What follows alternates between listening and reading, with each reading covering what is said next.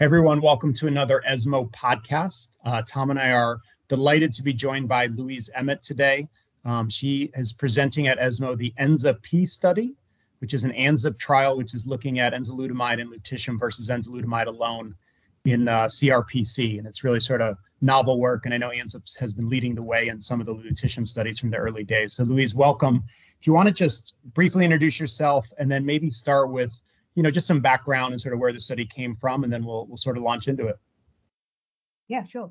Uh, so I'm Louise Emmett. I'm a nuclear medicine physician, uh, and I run the Theranostics and Nuclear Medicine Department at St Vincent's Hospital in Sydney, Australia.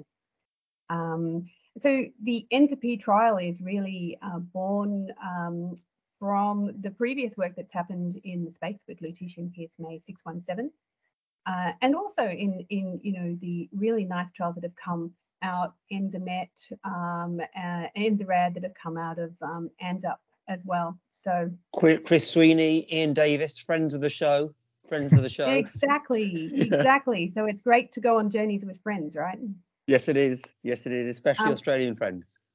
Yeah, and we had um, we had done the TheraP trial. Uh, so uh, TheraP, uh, the smaller version of Vision, which was lutetium PSMA versus cabazitaxel chemotherapy.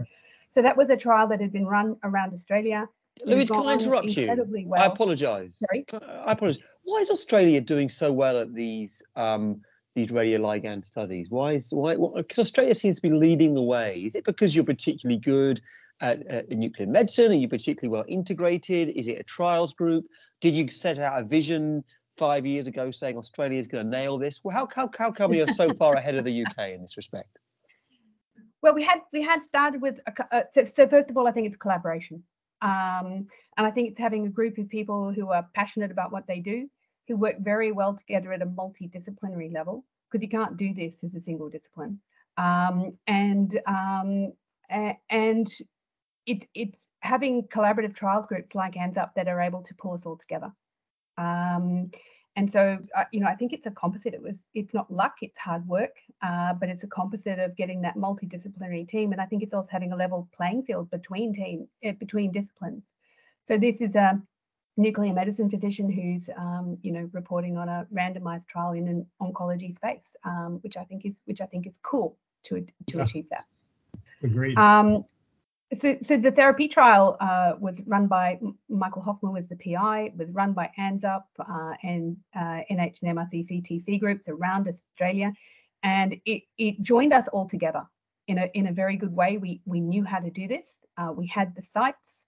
Uh, we understood the limitations of lutetium PSMA therapy uh, used on its own in the later stage, and that naturally led to questions about how can we improve it. What can we what can we do to actually take this great, well tolerated treatment and push it forward, but also push it better?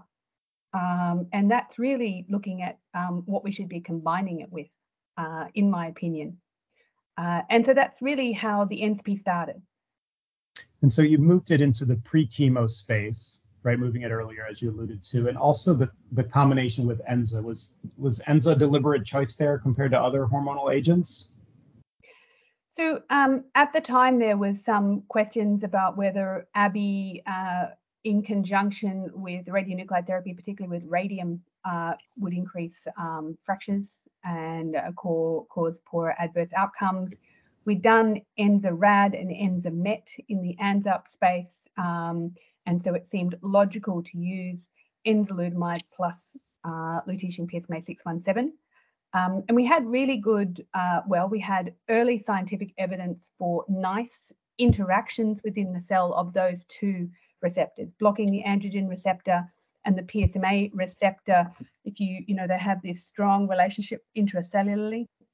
If you block the androgen receptor, then in a number of cell lines, you actually get upregulation of the you know, the PSMA receptor, probably because uh, the PSMA receptor is a PI3K, AKT, mTOR pathway uh, receptor. Um, so we moved it earlier. We combined it with enzalutamide for those reasons, and we kept it in the metastatic castrate resistant space because of other work showing that your receptor activity um, with androgen blockade in the hormone sensitive space is very variable quite a few patients will actually lose PSMA expression in the hormone sensitive space. Louise, So the, this Louise, was the, Louise, the the vision trial that came. Apologies, please. So the vision trial that came before you um, Mhm. was a randomized phase three with a survival advantage. It was monotherapy uh, versus a not a monotherapy. No, no, Vision was a va- um, so if you look at the Vision trial, Vision was standard of care versus standard of care plus lutetium PSMA. And if you look at the um, supplementary tables of the Vision trial, 52% of those patients had standard of care plus an ASI, either abiraterone or enzalutamide. So it wasn't monotherapy, but it was later. So it was post docetaxel and Mhm. post ASI, at least first line. And 38% of them were post chemo. Uh, So in, post s- Capacity. so in some respects, there are parallels. Although this trial is earlier, there are parallels in that it, in some patients in the Vivid, Vi- Vision trial were having NHA as well. Is, is that correct? Absolutely. So it was second line in the vision trial. But if you look at the, you know, it's not powered, it's got a lot of interference with it. But if you look at the hazard ratio between patients on an ASI, not on an ASI in vision trial, it was something like 0.68 to 0.52 hazard ratio. So those patients on an ASI, in addition to lutetium PSMA in the vision trial, actually uh, did quite well. So kind of further supporting what you said before about the maybe some biologic rationale for combination. And, and so, Louise, just to extend on that point, do you think there's a problem with with a chemotherapy or a different combination with this? Or do you, or do you actually just kind of genuinely feel that that this should be with with Enza moving forward? Do you think this is, you know, we're going to talk about the results in a second, but when you designed the trial, did you feel strongly that this mixed? Because we we we had um, we've talked to Mike Morris and various other people around the control arm of the Vision trial, and it was quite controversial. And your control arm is a lot less controversial. Is that fair? Yes, we wanted a strong comparator arm. Um, you know, I think this is an investigator-initiated trial. We have opportunities to uh, do things in a, in a way that's solid, um, and we wanted a strong um, comparator arm, and I, th- I think this is one.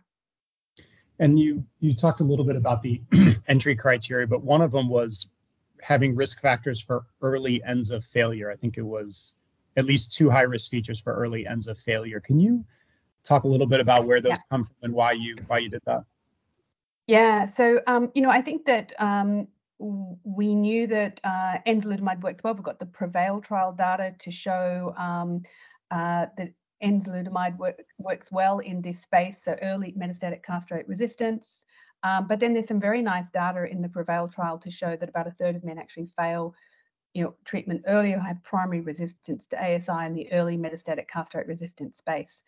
Um, and you've got two trials, got Prevail and Prophecy trial, both of which looked at risk factors for men uh, who have early treatment failure on on enzalutamide in that space. And I, you know, I think that if you're going to add a second drug and increase toxicity, you really want rationale to do that. Um, and this whole rationale was say, take men who we know are not going to do particularly well, and can we make them do as well as everyone else on that trial, even though they have those risk factors, by adding judicious amounts of a second treatment. Really, the idea of having a continuous ASI as a treatment and then using the lutetium PSMA as an adjunct treatment to mop up resistant clones um, and then to keep them going for longer on that really well tolerated um, uh, primary treatment, which is enzalutamide. And you talk about you use the word judicious right now. And that's I want to talk about this adaptive dosing, which was not done in the vision trial, correct? But that that you did in this trial. Can you describe that a little bit? Yeah. So, what the whole idea is um, trying to. Uh, so, in the vision trial and in TheraP, we gave uh, six doses of lutetium PSMA, standard six weekly intervals. Uh, there was an opportunity to actually pause that uh, if you had a good response on therapy, but in vision, it's just six doses. The question is if we use uh, adaptive dosing or an interim PET, um, can we uh, look to see patients who've had an exceptional response and don't actually need further treatment, uh, or see patients who actually haven't had an exceptional response and need more treatment?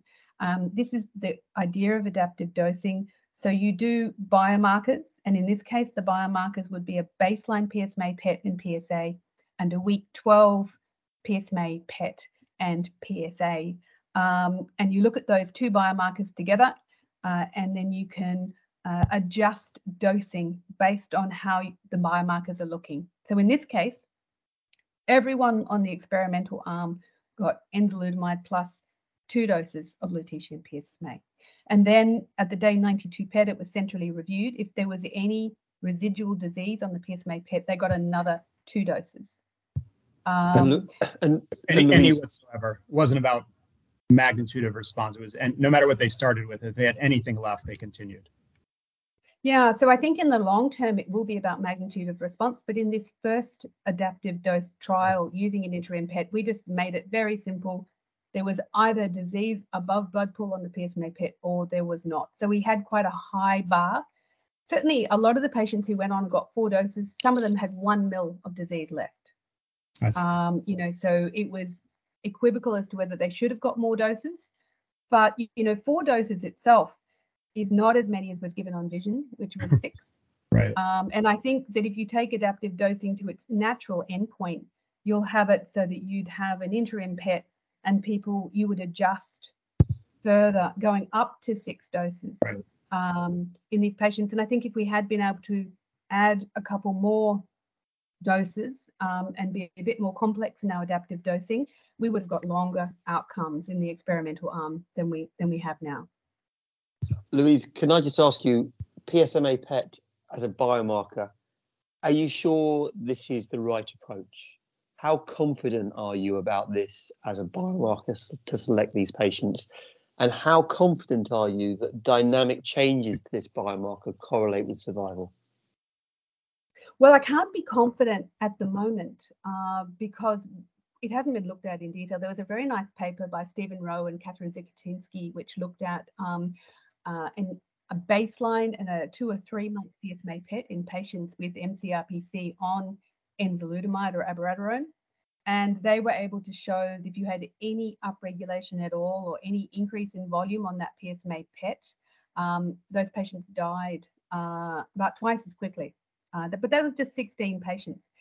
One of the things I, I, I really like about the ENZA-P trial is it's actually not just one trial, it's a double trial. Um, so we have the therapy randomized uh, enzalutamide versus enzalutamide plus two or four doses of lutetium PSMA.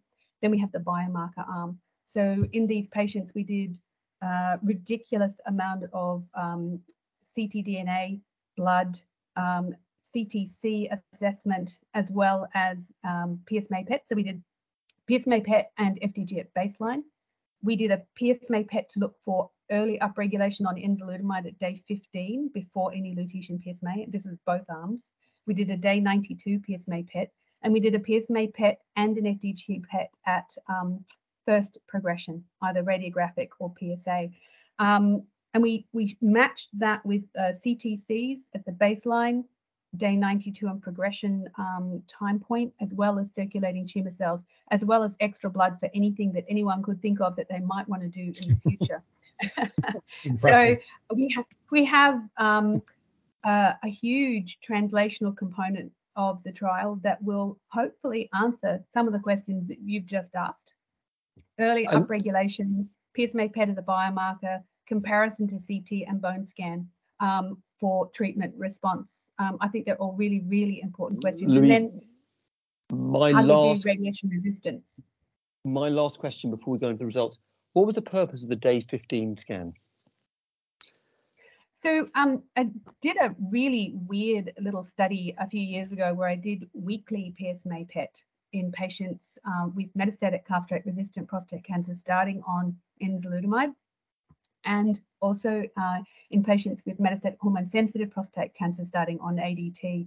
And it found these results where you got this quite significant upregulation by day nine of the um, PSMA receptor in response to androgen blockade.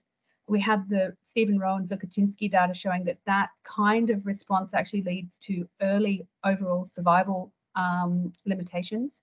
So the day 15 PET is to really look in detail about PSMA kinetics, um, about whether upregulation of PSMA in response to androgen blockade actually does lead to shorter overall survival, whether it um, whether it leads to short progression-free survival in patients on enzalutamide. Is it a biomarker? Um, and if you have that on PSMA PET, on enzalutamide, does adding lutetium PSMA mitigate um, those uh, poor prognostic factors? So Louise, that's great. I mean, the translational work's incredible. Obviously, we look forward to that. I'm going to read a little bit of the patient characteristics, then we're going to, I'm going to just turn it back over to you to like talk about the actual results, which we haven't gotten to. So it looks like. I'm sorry it's taken so long, Louise. It's not normally like this. We're normally much So- better than this. median age 70 it looked like um, 60% of patients had more than 20 psma avid metastases so this was a, a relatively high volume group at least by that one criteria uh, about a little more than half had early docetaxel hormone sensitive disease and about 10ish percent with prior abi um, so i guess kind of what you'd maybe expect in this for this kind of trial in this circumstance so tell us tell us about the primary endpoint Yeah, so it was a high risk group, is one thing. The primary endpoint was PSA progression free survival. Um, and uh, obviously, an interim uh, a primary endpoint, we do have radiographic progression free survival, pain progression free survival, and um, uh, and clinical progression coming after that. Um, but, but PSA PFS was the first, um, was the primary endpoint. And that, that your hazard ratio for PSA progression-free survival was an impressive 0.43. I guess maybe one question: Why did you choose that as an endpoint as opposed to later endpoints like radiographic or otherwise? This is uh, once again a strange question. Uh, at least in in large part, this trial was designed by a nuclear medicine physician, and I don't have faith in bone scan. Um, I, I do think we need to stop doing in CT and bone scan, and I, uh, as a result of that, these patients have bone predominant disease. This will be a bone scan led outcome, um, and I don't think it's um, accurate. I know there's strong correlation between radiographic progression-free survival and overall survival, uh, but I don't think it's an accurate endpoint. And I thought PSA PFS was a much uh, stronger interim cut point. It's much clearer. Uh, and in fact, we did have problems with radiographic progression-free survival in, in the trial. It's funny as, as Um, oncologists, we don't have faith in PSA, so maybe. do you think this is sort of an aside before we go back to the results? Do you think we'll get to a day where PSMA PET is so ubiquitous and easily done that that'll be our our PFS, right? It'll be PSMA PET progression, not these what we call conventional, right? Absolutely. Uh, so I think that PSMA PET is an excellent biomarker in the metastatic uh, space for prostate cancer. Um, we need to know how to use it. We have no criteria for treatment response. Uh, we have no bridges to um, identify um, how it uh, correlates to CT and bone scan progression. Uh, we need to be embedding uh, the PSMA PETs into prospective trials in order to be able to evaluate that. Um, and and ENZA-P is a start um, to that, but we need to do it in much larger trials. Um, so we need to do it in pharma trials uh, as well as in investigator-initiated trials in order to to know how to use it. Louise, your PSA response rate was was hi- was higher too, wasn't it? So it wasn't just progression-free survival. Your response rate was pretty impressive as well. Is that fair? Yeah, um, so uh, I think so. So the hazard ratio for PSA PFS was 0.43, uh, and um, uh, a lot of zeros behind that in terms of significance. Uh, the progression-free survival was 7.8 months versus uh, 13 months. Um, and then the depth of response uh, for 50% response rate was, I think, 68% versus 93% for the combination. So we did get uh, very deep responses in just about all of those patients who were on the combination. Um, and we we did get a nice improvement in progression-free survival in the uh, PSA PFS, um, which was the primary endpoint. So, you know, I think uh, what we set out to do was to come up with a rationale for improving outcomes with patients uh, when we use lutetium PSMA. And I think the combination's definitely shown that it can do that. Your radiological progression-free survival 0.67 isn't quite as impressive as 0.43, and we've not seen Yeah, any so I- data. So what I would ask you to look at first of all is the uh, censored data. Uh, so if you look at the censored data and radiographic progression-free survival, um, it is um, about a little bit over half the patients um, in the enzalutamide arm um, have already come off trial, uh, but had censored data. And you know, I think this might be a little bit of a harbinger of what's coming we did PSA and FDG as a translational endpoint at first PSA progression. The inadvertent uh, action of that was our investigators saw the volume of disease, particularly on the enzalutamide arm, on PSMA uh, PET. And those patients came straight off trial, straight off trial and went straight on to other treatment without further imaging for CT and bone scan to confirm progression. So we actually lost our highest volume patients uh, with RPFS early. So when you look at the enzalutamide plus lutetium PSMA arm, the censored numbers are the patients who are still on trial. When you look at the enzalutamide arm, it's almost twice those patients who are still on trial. So I, I think the RPFS data is a casualty of our translational program, actually. Yeah. And Louise, let's talk just briefly about toxicity before we go to next steps. So what did you see in terms of toxicity of the combination? So if you look at the toxicity, it was really similar between the two. There were, were overall more AEs, but the patients were on trial almost double the time um, up to the interim analysis um, on the combined arm than they were on the enzalutamide alone arm. We did get 4% um, grade 3 toxicity in uh, with anemia. We had 1% grade 3 toxicity with uh, thrombocythemia um, in the combination arm, but very few increased um, toxicities. SAEs uh, were the same across the two. I think it was 33 percent for the combined arm and 35% for um, enzalutamide. Uh, there were uh, four deaths um, on the trial, none of which were felt to be related to um, either of the uh, uh treatments and were equally distributed. Yeah. I mean, knowing the this the landscape of lutetium like you do, I mean, where where these data fit in? Where do you go next? What's the next ANZUP plan in this regard? Yeah, I think it's really interesting. Um, uh, a few things come out of ENZA-P from this. Uh, first of all, I think the combination is extremely powerful. Um, how we, but as you know, most patients are receiving first-line ASI in the hormone-sensitive space now. Uh, we are doing PSMAddition, which is uh, an ASI plus um, six doses of lutetium PSMA in the hormone-sensitive space. The question is giving six doses right up front without adaptive dosing, is that going to be um, positive? It's possible that um, the majority of those patients have androgen sensitive disease and you know the addition of lutetium PSMA may, may not be quite enough. It'll be very interesting to see what happens with addition. In the metastatic castrate resistant space, we need to know whether this response uh, also occurs with second line ASI. Um, so should you in the metastatic castrate resistant response uh, uh, space also have patients on an ASI if they're being treated with lutetium PSMA? And should that happen all of the time? Um, I think that's a key question that comes out of it. And the, the other key question that comes from this is the adaptive dosing. Yeah. We've used smaller doses of lutetium PSMA. We've got less toxicity than you'd expect with, you know, um, six doses, six weekly. Should we be doing this all the time? Uh, when you have a radiation target um, that does give some toxicity. Can we use it judiciously when we have the target, stop when we don't have the target, and then recommence once the target is returns? I think we can do things better um, than what we're doing at the moment with six doses, six weekly. Um, and, uh, you know, we move into the era of personalized medicine with a lot of other treatments. I think ENZA-P is saying that that's what we should also be doing with lutetium PSMA. Louise, does this have any uh, influence on current practice today and tomorrow, this randomized phase two?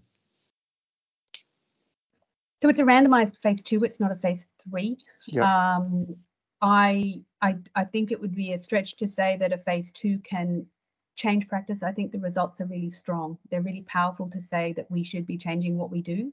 Um, but I, I, don't think there's going to be a lot of people who are on first line ASI. I think that there's people on first line ASI um, in the metastatic castrate resistant space. Um, then those patients who've got high risk uh, would benefit from lutetium PSMA. Uh, it, you know, I, the world has changed since we started um, uh, ENZA-P, and it's now hormone sensitive space.